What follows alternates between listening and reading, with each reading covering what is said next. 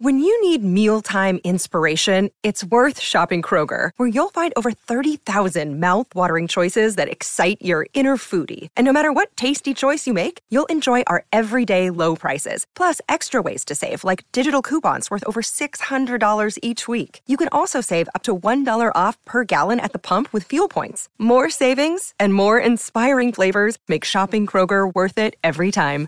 Kroger, fresh for everyone. Fuel restrictions apply.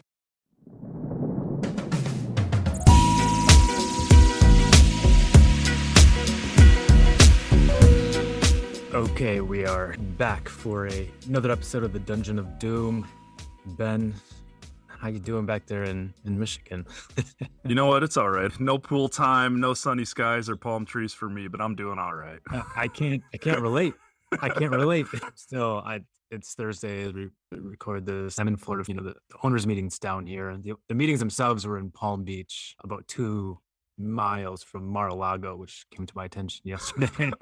I'm actually down in Boca Raton because I'm a peasant and can't afford Palm Springs. Mm. but it's been it's been a good week, Ben. A lot of sunshine, you know, hanging around. It, it's just like a bizarre scene. Like I don't know, man. You get 32 billionaires together, how to make money and throw themselves a swinky party. Like you can just imagine what the scene is like and it, it's kind of surreal as a peasant myself i just it, it's weird walking around the dollar a night hotel crazy security and you know the I, I did some walking around it's like it was like nine dollars for a glass of orange juice fifty five dollars 55 for a Caesar salad. I mean, it's just like that that's not expensive. That's just like expensive to be expensive. That's like it's like some classist stuff, you know, like we're trying to out people that can't afford the $55 salad, which is definitely definitely me.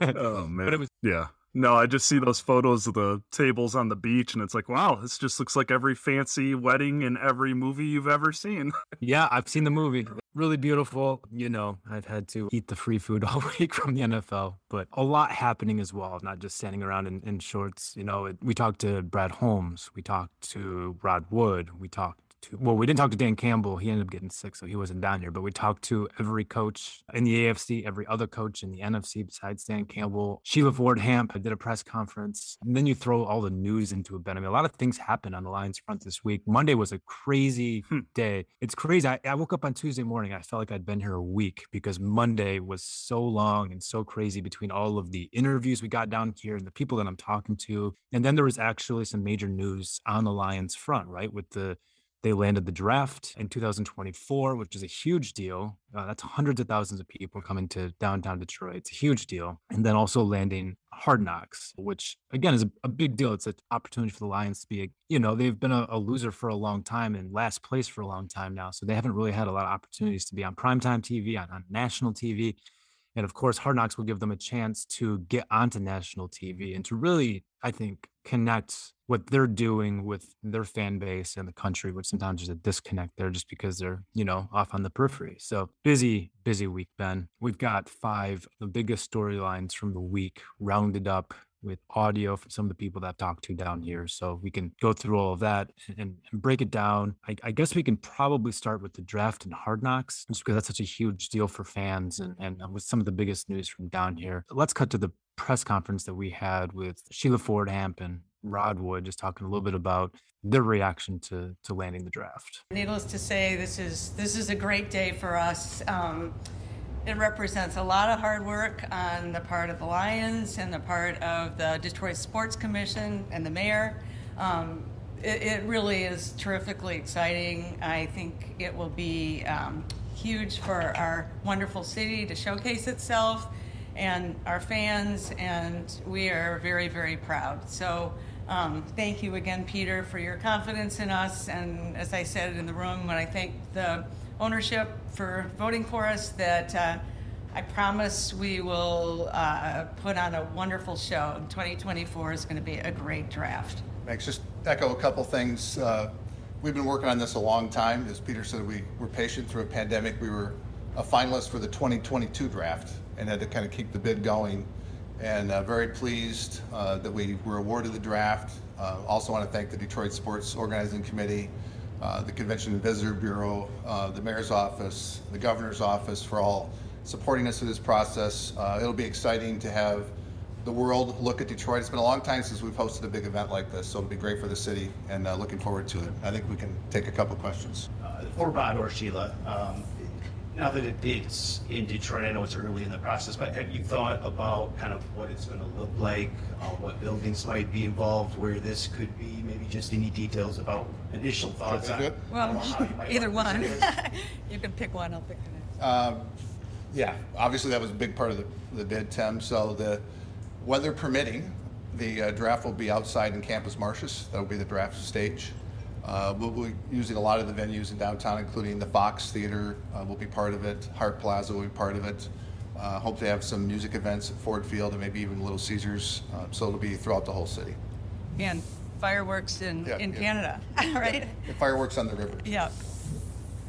Sheila or Rod, uh, do you guys know the involvement that the Detroit Lions franchise will have in the draft? I know we'll be picking, um, but uh, you know, really at this point, it's kind of turned over to the league and and the Detroit Sports Organizing Committee, the Visitor Bureau. Um, we'll be involved, but uh, we we were really instrumental in getting it to this point. But uh, right now, it becomes a league event. This question is for Sheila. I would love to know what the selling point you kind of stressed with the other owners was for the city of Detroit, and also what you want to showcase about the organization and about Detroit, a city that sometimes gets looked over for some of these events. Right. Well, you know, our, our proposal, which um, the Lions did have something to do with, but also the commission, and um, it was very strong. I mean, I think we really, you know, proved to the league that, you know, we would put on a great show and, you know, and how important it, it is to our city. It's hugely important and to our fans.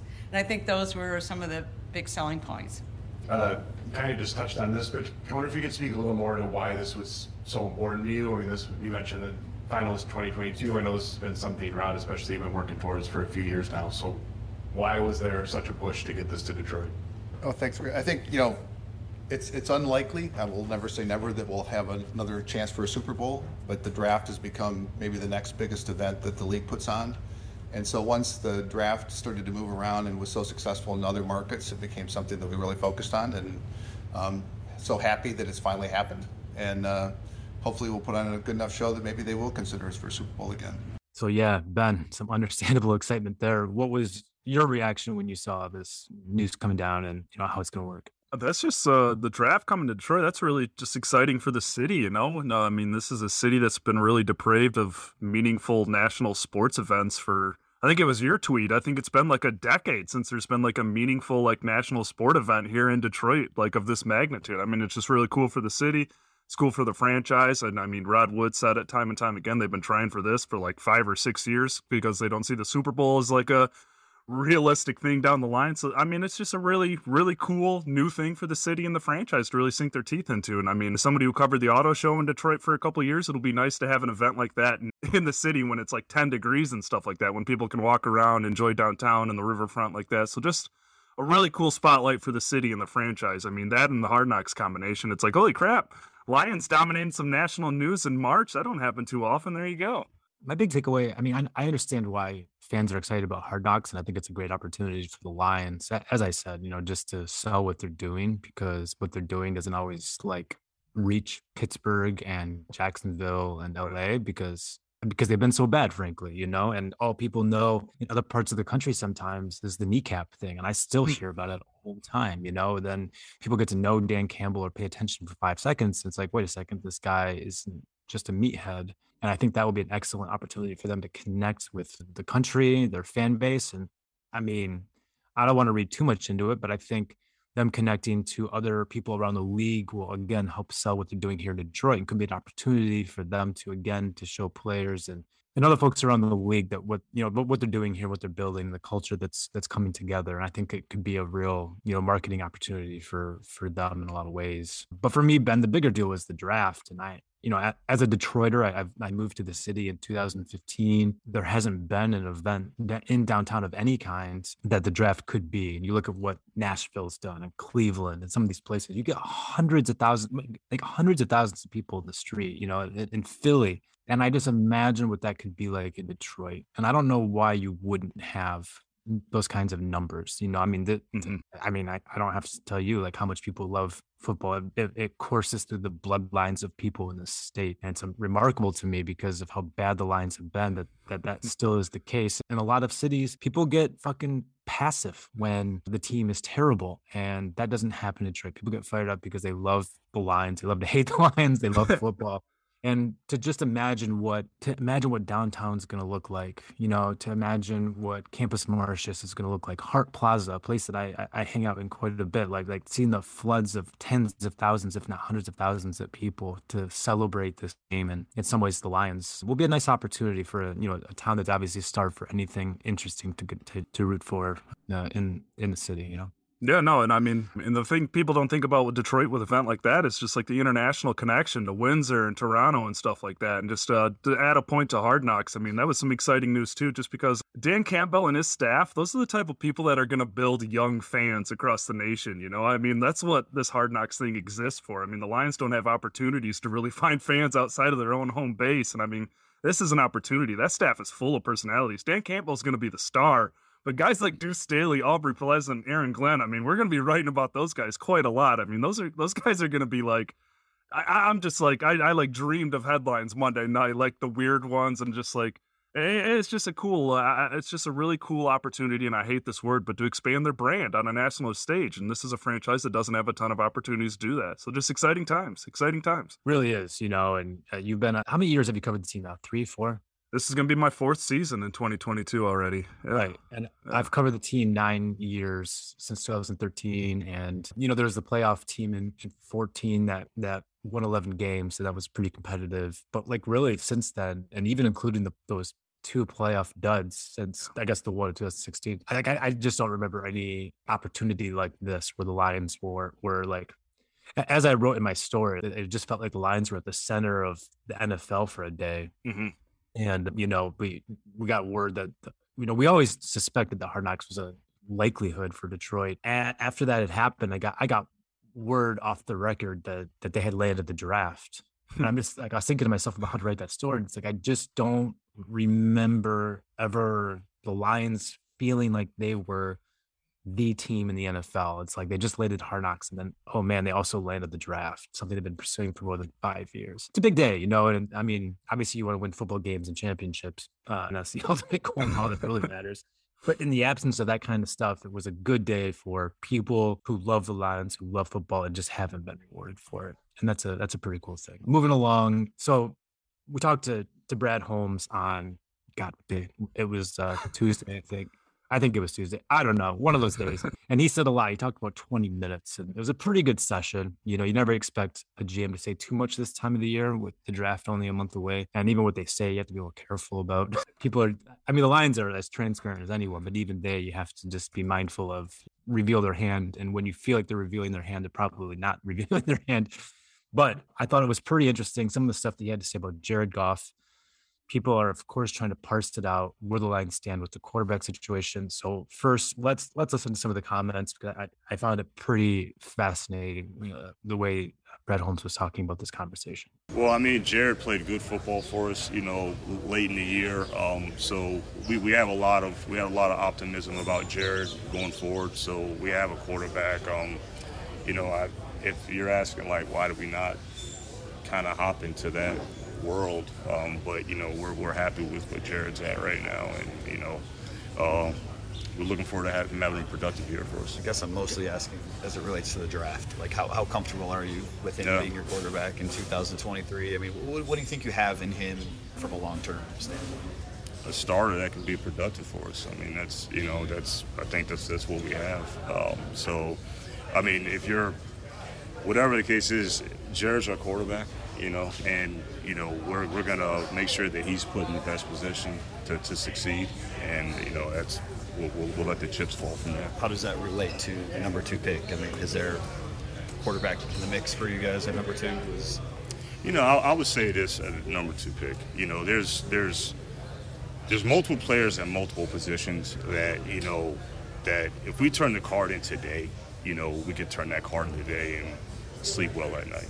Um, I know, and that's a testament to everybody in our building, our personnel department, uh, we're, we're so far ahead in the process. Our scouts, um, you know, and there, there's still some pro days left and all that. I don't think pro days define a player. Um, so we, we, we've done enough work where, you know, there's there's multiple positions where we could turn it in and sleep good at night. Quarterback specifically one of those positions. I said there's multiple positions. Is there an advantage, though, or I guess obviously there is an advantage to getting a young quarterback and having them learn under Goff? Is that something that would be interest of interest to you guys to try to get somebody in for the future if if Jared doesn't stick and stay? Sure, I, I, I could see uh, I could see some advantage of you know if there is a young quarterback that can can, can learn under Jared. Um, you know I don't I don't think Jared would, would have any issues uh, taking on that role.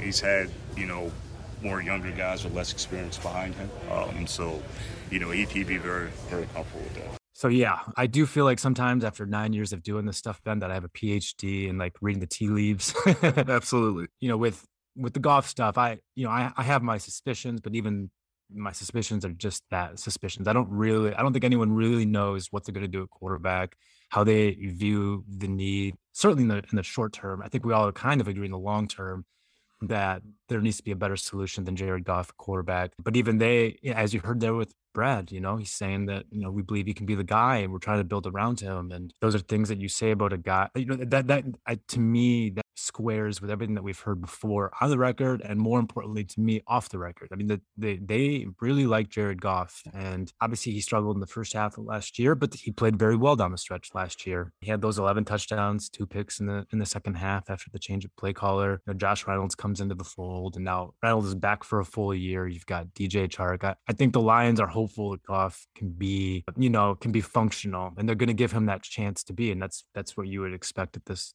juncture and certainly what you'd expect them to say. They can't really say anything otherwise. And yet, I found it then very interesting that he still left the door open on the on the draft end of things and i don't want to make too much out of that either because you hear versions of that a lot of times when it comes to these sorts of conversations but we lived through the matthew stafford era in detroit we've heard what it's what it what it sounds like when a regime is committed to a quarterback yeah. And to me, when I listen to Brad Holmes talking about Jared Goff, I don't hear that. So I don't know. Maybe I, I, like who knows? Nobody really knows. But if we're trying to parse words here and understand where the Lions stand with the quarterback, I do think that they believe they need an upgrade at that position ultimately to compete in the arms race with Patrick Mahomes and Justin Herbert and Josh Allen and all these guys blowing up around the league. The Lions don't have a quarterback can go mono to mono with that. They're trying to build a, a, a team that can compete otherwise, you know, with the running game and everything. But in today's NFL, you need a quarterback. And I suspect the Lions don't believe they have a guy who can go toe to toe with Joe Burrow or whatever. At the same time, there's no good solutions in this draft. There's definitely no good solutions right now in free agency. Maybe they could have made a play with a trade, as other teams have done, but that then you're talking about a team with limited resources and a pretty limited roster, trading away its best resources. Like that doesn't really make a lot of sense either. So there's just not a lot of good solutions in the immediate. So I think they're just kind of resigned to riding it out for a year with Goff, seeing what happens with a better roster around him. And if ultimately he still looks like the guy we suspect he is, then they'll reevaluate next year. And I, th- I, think that's where they are for better and worse. Yeah. And just reading Holmes's comments from the past week on Goff, I mean, if you told me to guess and like type out what he was going to say, I think this was pretty much like what I imagined he would say. You know, it, it, you know, it's exactly the continuity we have coming back with receivers, the staff, the offensive line. We're confident in what Jared can do. We have confidence in him. Like you said, it's just it's as positive it can be without a long-term commitment like it feels like yeah this year we're giving him all the best options to kind of keep that continuity from the last eight games rolling into this next season but like the door's open so it's just uh yeah, I'm with you. I, I think they, they know they have a long term need at the position, but it's kind of like, well, we got this guy now. The GM loves this guy. He's pounded the table for him before. He's pounded the table for him for him again. He's going to get as many chances to make this work as possible. They're not going to force it. They're going to let something fall for him. They got two picks in next year's draft. I mean, people talk about making a trade for a, a guy this offseason. We'll get into that in a second, but it's just like, look at what those teams had to give up. You're you're deleting your Matthew Stafford return for that. And it's just like, this long term approach. I mean, it's a combination of the draft and free agency, and it leads into the quarterback position. They're going to take a patient approach. This was always going to be a multi year thing, and it's just, uh, yeah, those two first round picks next year just make it easier to give Goff another year of confidence under center in 2022, especially after the way he finished with the continuity coming back. That word's giving me trouble today. I think I've said it like four different ways, but uh, it's just uh, like that's the fourth way I've said that. You know, it, it, he's saying everything we thought he was, and we've said it time and time again. But love you something like Brad Holmes loves Jared Goff. Yeah, and I think there's a, a lot of truth to that. And again, it's he's your quarterback, so you, there's only certain things you can say. And even if they didn't believe in Goff, they wouldn't say it, and they should, you know. So that's what makes it hard to read all of this, and, and that's why you have to parse the the fine words. You have to. I, I, don't know. We don't know anything, but like having done this for a little while, you get to. You know, I, I I mean, I covered Matthew Stafford every day of his career from 2013 to the very end in hmm. Detroit, and I've heard what sounds like when a team is committed to a quarterback and building around a quarterback. And so while they're saying some of the same things with Goff, certainly it sounds different. And that's what's telling me that I, I think that they're resigned to the fact they probably don't have a good solution for 2022. Uh, but when they're talking about, yeah, we every, you know, position is open to us at the draft, you know, that we're totally open to drafting a, a, young quarterback to, to to learning behind Goff. Some of the things that, that Holmes said this week, that is stuff that we never heard with Matthew Stafford, that you would never hear with Tom Brady, or at least certainly, eh, you know, earlier point when he wasn't 45 or whatever in his career and and so on. I don't think they're building this thing for 2024 around Jared Goff. I think they eh, you mentioned it before, the patient approach, and that we continue to see that we see that in free agency. There's a lot of guys they could have gotten this year in free agency to go out there and help them win an extra game or two. And what did they do? They brought back nine of the 14 guys. You know, nine of the 14 signings they've made are guys that are coming back from a three win team because they're more focused on building culture and continuity. They're bringing back guys they know will support what they're trying to do as an organization and continue to build that out while continue to build through the draft. And we'll get to more of that in a moment. But that to me screams like they don't believe that they're in shape right now to compete this year, you know? Mm-hmm. And so this is all part of the long term build. And that includes a quarterback. And that gives them an opportunity to, to see Goff for another year and then make a decision. But like everything they've done to me screams in a whisper that they have needs at, at, at quarterback still. But, you know, we'll see how it shakes out. Who knows? Maybe they'll draft Malik Willis. I, I don't think they will, but that that we've had that conversation. So we can move on. You know, we just talked about the night of the 14 signings, you know, coming back from this year's team, which I think was a surprise, Ben. We asked Brad Holmes about it because there's been a lot of hand wringing in the fan base, understandably so, about, hey, this team was really bad last year. We watched them play pretty well for a team that was outmatched. And then we're ready for some reinforcements to come in. And hey, they prioritized bringing back some of the same guys in free agency for next season. So let's cut to Brad Holmes because I, I, I liked what he said and I thought he obviously knows where the conversation is and what people are saying and thinking about his approach. So here is his defense of the free agent approach. Bringing back a lot of our own guys, first of all, they wanted to come back. So um, I think that's a testament to our organization, everybody in our building, is that those guys wanted to come back. That that's the first thing.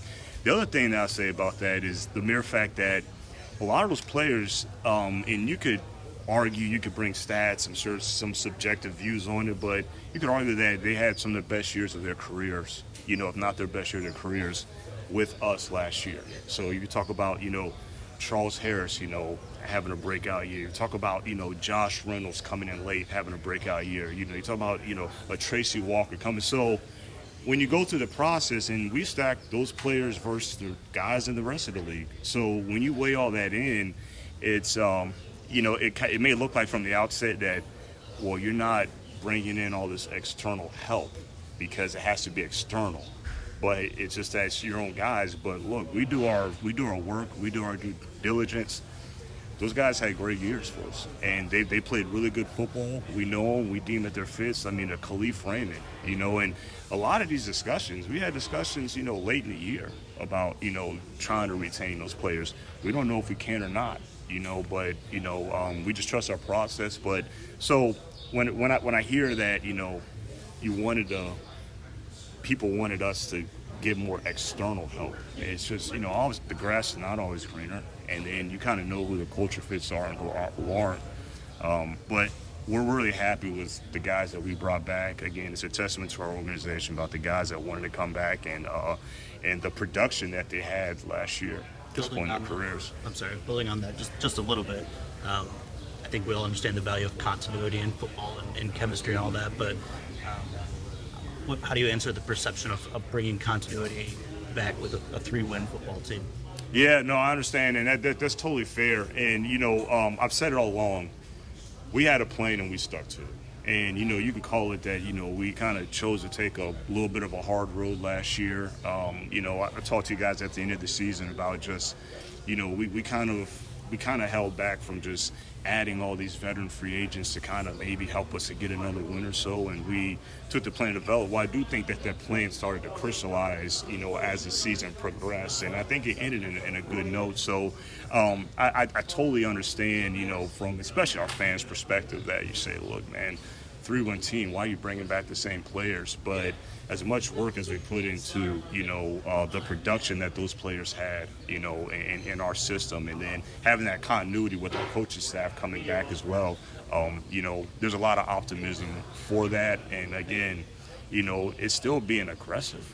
It's just that, you know, it's not always saying that you're not being aggressive if you don't go the external route. Yeah, interesting, right? I, I think there's a lot to be said for the continuity that they're going for. You know, guys, Tracy Walker and Charles Harris, they know these guys. Those are the guys who got the, the multi year deals. At some point, you got to get better, right? And I guess that's the pros and cons that you're weighing. And I, and, you know, there's a lot of hand wringing again going on with them not really getting, I think, demonstrably better at any position in free agency except for receiver, where they brought back Josh Reynolds, who was with the team for half the year last year, and then obviously signing DJ Chark, which I think we're both a fan of. What did you, Ben, when you saw that story and you heard those quotes and everything? What was your reaction? The you know Brad's you know defense of, of the approach. This is one of those situations where I get both sides. I said it last week and the week before. I expected them to be more aggressive. I expected to see a little more of the player acquisition phase target outside of the building. But I mean, everything Holmes saying lines up with everything they've told us since they arrived. I mean, long term patient approach. They clearly have a lot of faith in their coaching staff to develop these young guys that they like, and it's just like the comment comment that he said about kind of, well, we told our guys we're not going to add a veteran to get another win or two this season to let, or whatever, kind of like let that plan crystallize as the season goes on. That's wildly transparent. And I think that really needs,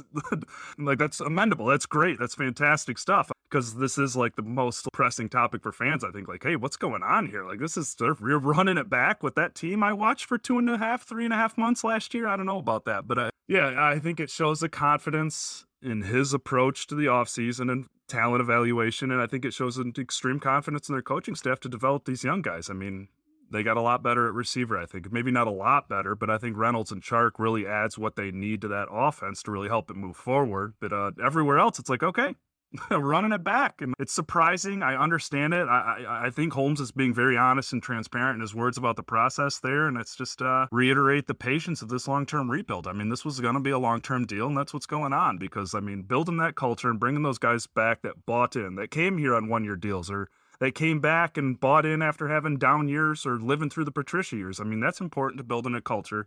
And that culture is important to have in place when you're adding talent through the draft and adding free agency in the coming year. So it's just, uh, I get it. I get both sides of it, but I think Holmes did a really good job at explaining his tactic. Yeah, I agree with you in, in most regards. I, you know, I, it does, the approach does, does square with what they've told us they were doing in an overarching kind of way. It didn't really square with what he had said at the combine, which you know, he said he expected to open it up this year, open up the spending a little bit. Uh, he was asked directly about the one-year contract thing. That was all they gave out to anyone last year, except for Jamaal Williams. And you know, he said we're at a different stage of the rebuild. Like this is the player acquisition phase, which is something that he also said going back even further in the, this offseason. Uh, we're going to open up the spending. We don't have to rely so much on one-year contracts.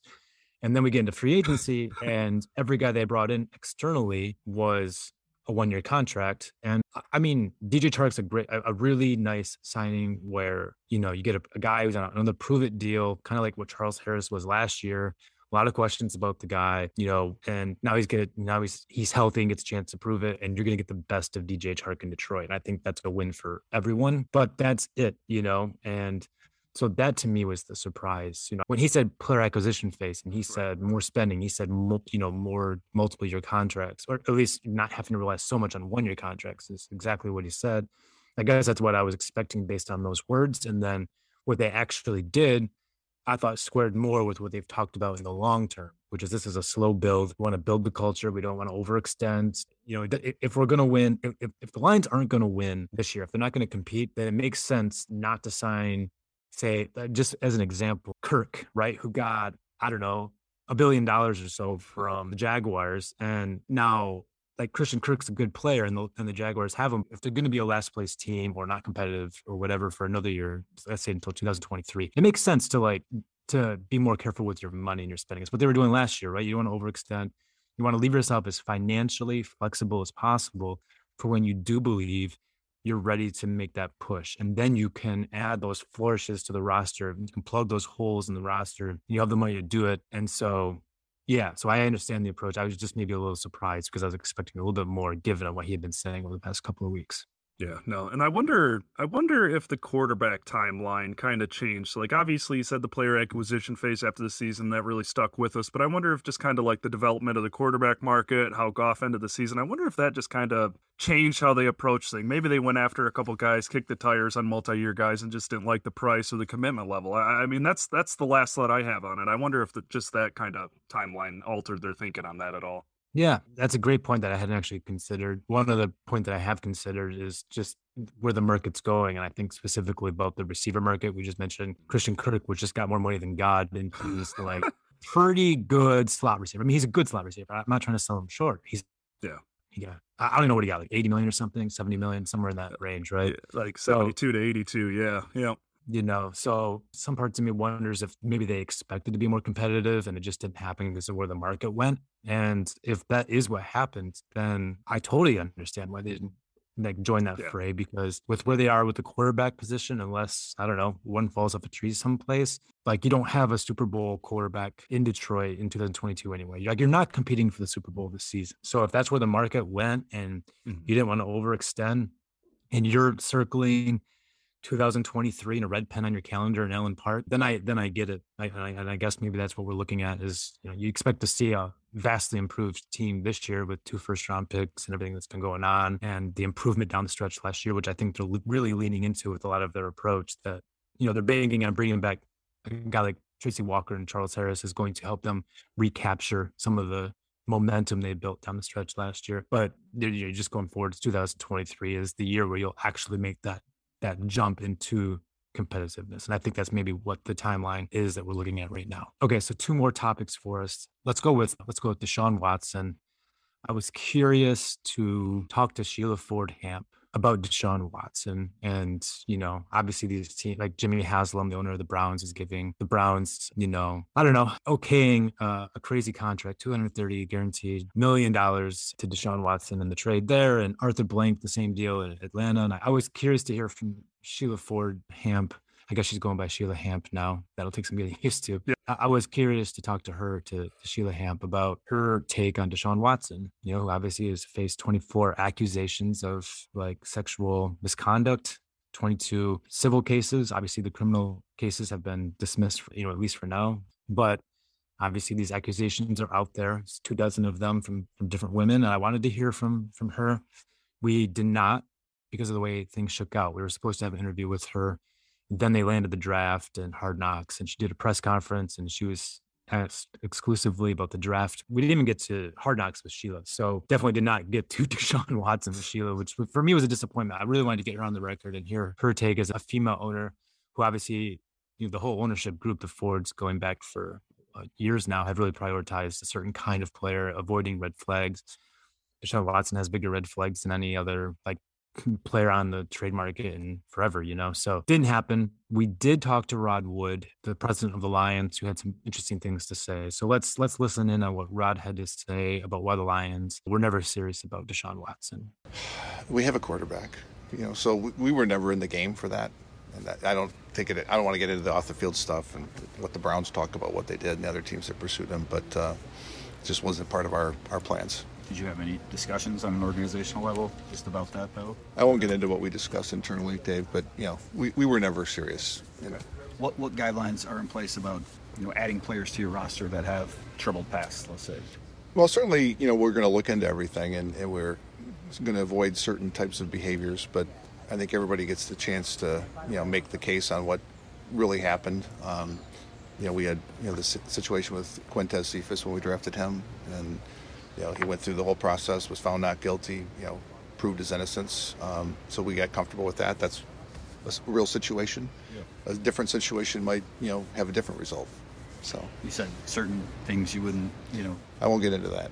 So yeah, Ben, I, you know, Deshaun Watson's been that debate has occurred for weeks now, so we don't have to belabor the point too much. But I guess I would be curious to hear where you land on this whole conversation. You know, with the Lions' take on it, and do you agree with the Lions' decision not to get serious about Deshaun Watson? Yeah, hundred percent. You know, we just spent time talking about building a culture and building a culture you want to foster like development of young players and just kind of not not just about on field culture, but like culture within a building. And I mean, you have to look at what Cleveland had to do to make this trade. I mean, they mortgaged their future. They kicked out their franchise quarterback. They guaranteed $230 million to a guy that didn't play last season because he's got 20 plus civil criminal accusations of sexual assault. And I mean, the most disgusting aspect of that was the complete buy in from ownership to make sure that he only loses about $55,000 per game next season when and if he's suspended. So I just mean, and then ownership wasn't even there at his introductory press conference. So I think that tells you all you need to know about how they feel about their deal outside looking in. I just it was never an option. You don't you don't buy their excuse that, that they were quote unquote out of the country on pre-planned business or whatever. Smart planning to get out of the country for that one. I mean, because I mean their tremendous evaluation process didn't even include reaching out to one of his alleged victims. So I just mean it's just uh what a Wait, terrible. You, you don't believe Cleveland's excuse that, that that they were told that they could interfere, quote unquote, with the litigation? No. I, am of course playing devil's advocate. the NFL itself has already reached out to many of the women, and Roger Goodell said this week that they're still reaching out to more. They're like not the NFL itself, but the investigators they've hired. So of course it was just a load of shit, you know, from yeah. from Cleveland. And I think you make all the right points on Deshaun Watson and ownership. I, I mean, they they announced the trade on a Friday news dump then they wait an entire week to introduce him, which I've never seen before. Like when the Lions sign Chris Board, like he's talking to us 10 minutes later, much less like a franchise piece of the face of your franchise, like Deshaun Watson, like that stuff. Like the Lions traded for, for Jared Goff last year. We got him the next day. That, that's how it always works. And the, the Browns waited a full week to put Deshaun Watson out there in front of the cameras for another Friday news dump.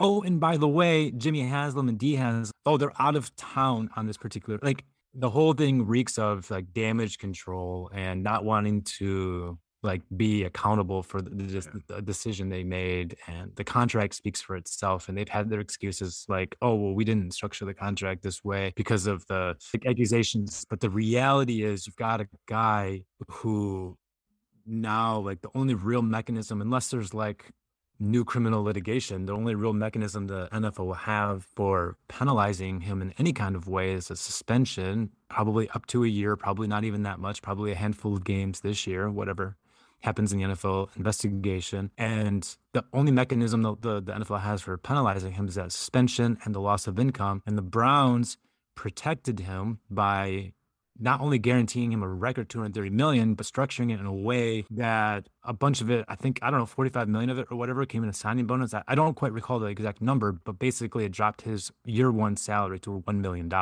And the salary is the only money that will be like forfeited in the case of a suspension.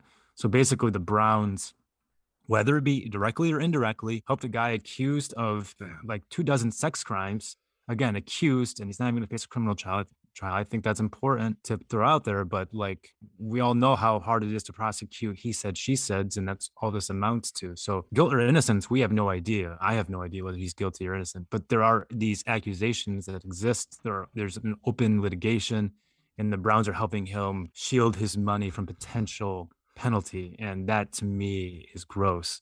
So bringing this back to the Lions, who have a female owner and an ownership group at, at large that has usually tried to avoid red flags like this. Like, of course, they didn't make a trade for him. Like, I don't know how Sheila for it's going to take a million years to get used to this. Sheila Hamp, I can understand why she wouldn't be on board with pursuing him in a serious way.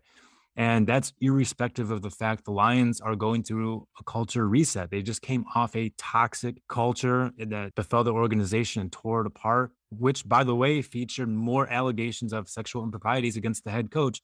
So you're really going to turn around and like try to rip this thing apart in a very painful way. This, you know, the roster and everything, reset the culture, and then ta-da, like anchor the rebuild to a guy who's been accused two dozen times of sex crimes. It never made sense to me. I, I heard it sometimes from fans. I've heard it even on sports radio. It, I know it always confounded me because it didn't really match up with all the things they've been saying, which is we want to build this for the long haul. And the best way to do that is with resetting the culture and doing this as a slow burn. And that never lined up with Deshaun Watson. No. And that to me is is it. So it doesn't no, they they were never serious about it and it doesn't surprise me that they weren't. No, yeah, and it wasn't just Friday afternoon news dumps. It was Friday afternoon NCAA men's basketball and women's basketball tournament news dumps. Like they knew everything about what they did. They knew what they were doing, and that's just yeah, never was real to me. Nope. So I put Deshaun Watson number four on our list, Ben, just so we could end on a better note. I like it. Smart. Got it out of the way. I think that's something to say on that. So just the last storyline I think we wanted to address from this very, very busy week in the Lions universe is, you know, Brad Holmes being the number two pick.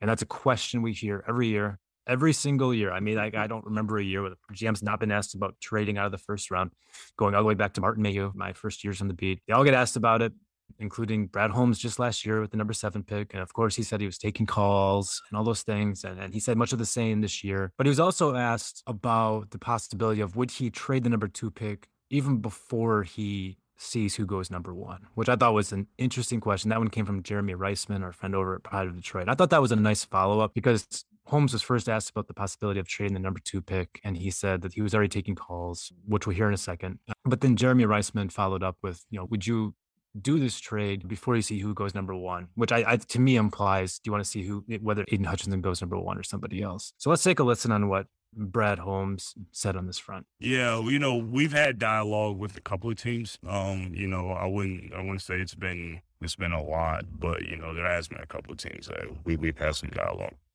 Does does the lack of a maybe poor tech position and the willingness to, to trade up and pay that premium phrase to get that guy. Was that lesson, maybe the the package picks that maybe that that number two spot commands maybe in a different year? You know, it um again, there's 32 different draft boards. Sure. And there's, there's, there's, you know, we have our value of guys, you know, including the quarterback position. Like that doesn't mean the other 31 teams, you know, have, have the same exact value. So, you know, um, it just depends on how how they value you know, you know those quarterbacks you know in, in this year's class. So, um, but I, I, I totally understand your question. It's it's, it's very valid, but it's just hard for me to say because I don't know how there's other 31 teams are got in this case. If I go back to the trade topic for a second, um, do you feel like you're in a position where you can trade before the draft, or you kind of want to see how that first pick falls before you trigger a deal with them? Oh, I think definitely we could, you know, fully trade off if, you know, if the other team is willing uh, before the draft. You know, and I'll say even going back to last year, you know, when we're picking at seven, you know, because um, I know the questions asked about, you know, how many teams you had dialogue with. Well, you know, I think this time last year, you know, it was about a couple of teams in terms of like dialogue that we had with teams, but it does increase as the times go. So I would say right now, still relatively early um, for, for those discussions, but I would expect for it to heat up, you know, especially um, with the pick that we have this year, um, because it definitely heated up with even us at seven last year. So I expect that more dialogue. Yeah. So, like I said, Ben, I thought that was interesting because the Lions are saying they don't need to see whether Aidan Hutchinson or anyone else goes number one. And I, I mean, as I wrote my story, they might as well hang a for a sale sign on the two pick because of all the things that Brad said. I, you know, I think he was anticipating these questions and he did his best to drum up league wide interest and in making calls about that number two pick. So I guess to wrap this thing up, what are your thoughts, Ben, on, you know, where the Lions stand with the two pick in terms of a possible trade. You know, there's uh, there's no Trevor Lawrence type quarterback at the top of this draft. They don't know if the guy they love in Hutchinson is going to be there. So it's like this is the best. I mean, obviously, as it was last year, as it was two years ago, it's the best case scenario, especially in a draft like this where you're talking about safeties, offensive tackles, and pass rushers at the top of the board. I mean, if you can get a team to fall in love with a quarterback that you might not be in love with, that's a asset stocking type of opportunity right there. I, I, I don't see it as a likely outcome this year, just with the top of the talent at the draft. But I mean, I mean, I, I found Holmes's comments, and that is a great follow up question. He, definitely, we could pull that trade off. You know, that's really interesting. He would talk about trading that pick before seeing who went off the board at one, especially Hutchinson flip flopping in recent weeks between mocks. But just a uh, best case scenario to add some talent, stockpile some picks for this thing. If they're going to go patient and long term, if somebody wants to offer up some picks for number two, and they're not completely sold on that guy being a cornerstone type of rebuild type of guy, then get back, get out of there, get out of there. Had some defensive talent. I mean, uh, fascinating discussion, but yeah, it makes sense to me with safeties, defensive ends, and stuff like that at the top of the order, and no standout quarterback or anything like that. Yeah, that you you're hitting at the you hitting the, the nail on the head. I mean, they love Aidan Hutchinson, even Aidan Hutchinson's, I don't think like the top flight elite kind of pass rusher you typically see at the top of the draft, a guy like a Bosa or a Chase Young or uh, whatever, you know? Yep. And if he's there, they would love to take him. He's a really good player. I think he's the best player in this draft, the best prospect in this draft. And he also happens to fit what Dan Campbell's all about. I think that would be a, a, a seamless fit. But he, like I said, even he is not your your your Bosa or your Chase Young, and and and that's the top of this draft as it relates to Detroit. And if he's gone, which is now what many people expect to happen with the Jaguars addressing their needs on the offensive line, number one, and turn their focus to, to, Hutchinson. The rest of the options are there's a lot of good options. There are no great options, mm-hmm. you know, like Kyle H- Hamilton, really good player, uh, really good prospect. Some people think he's the best defensive prospect in this draft, but he plays safety. Only one safety has ever gone in the number two. That was in 1991. That didn't really work out for Cleveland. Two got only two safeties have gone in the top five since. I mean, it's just not a position of that kind of value. And I know that safeties are growing in importance, and I agree with that. And the Lions need one. There's no doubt about that. But number two for a position that doesn't typically go even in the top five, you know, there's something to be said about positional value, you know.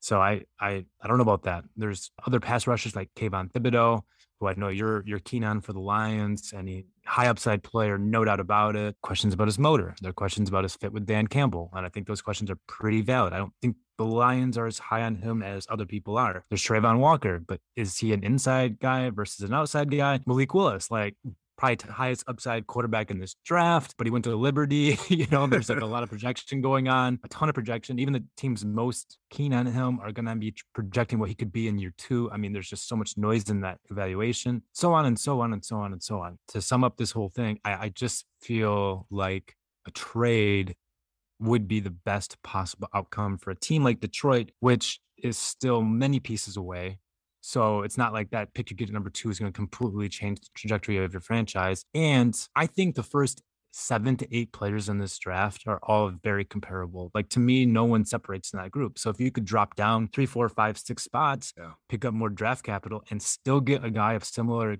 uh, talents to, you know, at the top of the draft, that would be a best possible outcome for Detroit. Whether they can do it in a year where, again, there's no like like transcendent talent at the top like the teams would usually give that kind of draft capital up for remains to be seen. But if they could do it, it would be in their best interest. And you already see, I think, Brad Holmes, you know, greasing the wheels for that. Yeah, no, I mean, they really need a Carolina or Pittsburgh type of team to yeah. fall in love with a Malik Willis. I mean, that's what needs yeah. to happen. Period. Yeah. Exactly, Ben. That well said. Uh, that's probably the best chance for for that to happen. Okay, I gotta go catch a flight. I'm coming back to the what, what what's the weather situation? What do I have to expect? Beautiful, 57 and partly cloudy, baby. Awesome. I it could be much worse. Absolutely. All right. I'll see you next week.